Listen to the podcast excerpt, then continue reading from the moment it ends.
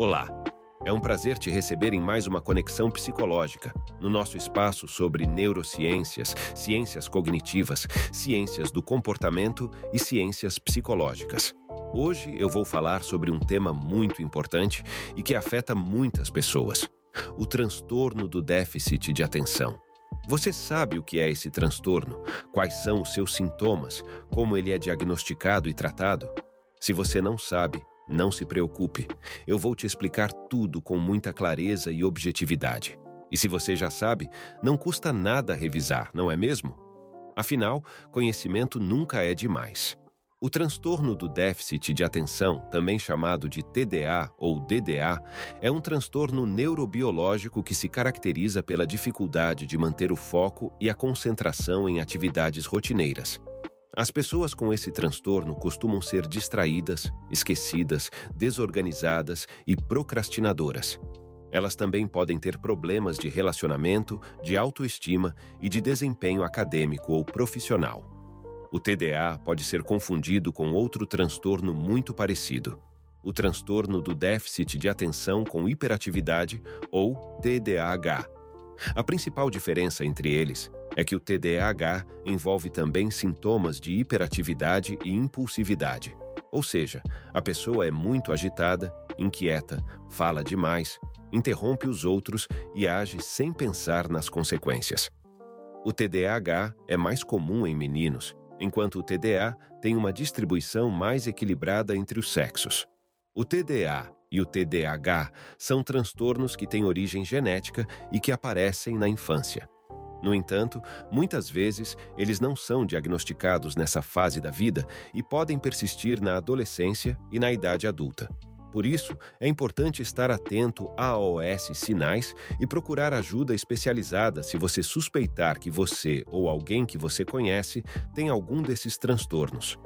Mas como saber se você tem TDA ou TDAH?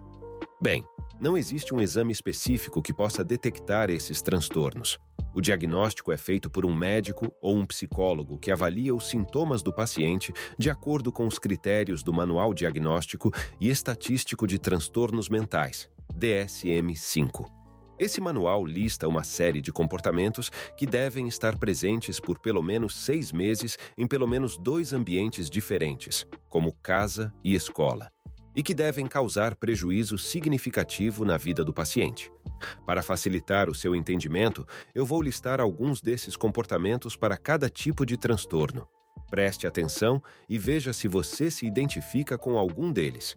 Para o TDA predominante desatento, alguns dos comportamentos são não prestar atenção a OS detalhes ou cometer erros por descuido, ter dificuldade para manter a atenção em tarefas ou atividades, não parecer escutar quando alguém fala diretamente com ele, não seguir instruções ou terminar tarefas, ter dificuldade para organizar tarefas e atividades, evitar ou relutar em fazer tarefas que exigem esforço mental prolongado, perder coisas necessárias para tarefas ou atividades, se distrair facilmente por estímulos externos, ser esquecido em atividades diárias.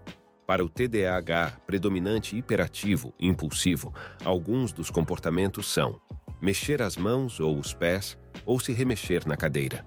Levantar da cadeira em situações nas quais se espera que permaneça sentado. Correr ou escalar em situações nas quais isso é inadequado. Ter dificuldade para brincar ou fazer atividades calmamente. Falar demais. Responder antes das perguntas serem completadas. Ter dificuldade para esperar a sua vez. Interromper ou se meter nas conversas ou nas brincadeiras dos outros para o TDAH combinado, o paciente deve apresentar pelo menos seis comportamentos de cada tipo. Se você se identificou com alguns desses comportamentos, não se assuste. Isso não significa que você tem TDA ou TDAH. Esses comportamentos podem ser normais em algumas situações ou em alguns momentos da vida. O que define o transtorno é a frequência, a intensidade e o impacto desses comportamentos na sua vida. Por isso, é fundamental procurar um profissional qualificado para fazer uma avaliação adequada e descartar outras possíveis causas, como ansiedade, depressão, estresse, problemas de visão ou audição, entre outras. Se você recebeu o diagnóstico de TDA ou TDAH, não se desespere. Esses transtornos têm tratamento e você pode ter uma vida normal e feliz. O tratamento envolve uma combinação de medicamentos, terapia e orientações educacionais e familiares. Os medicamentos mais usados são os estimulantes, que atuam no cérebro, aumentando a disponibilidade de dopamina, o neurotransmissor que está em falta nos pacientes com TDA ou TDAH. Esses medicamentos ajudam a melhorar a atenção, a concentração, a memória e o controle dos impulsos. Eles devem ser prescritos por um médico e usados com cautela e acompanhamento, pois podem ter efeitos colaterais como insônia, perda de apetite, irritabilidade, entre outros. A terapia pode ser individual ou em grupo e tem como objetivo ajudar o paciente a desenvolver habilidades sociais, emocionais e comportamentais que possam facilitar a sua adaptação e o seu desempenho em diferentes áreas da vida. A terapia também pode envolver os pais ou os familiares do paciente, para que eles possam compreender melhor o transtorno e oferecer apoio e orientação adequados.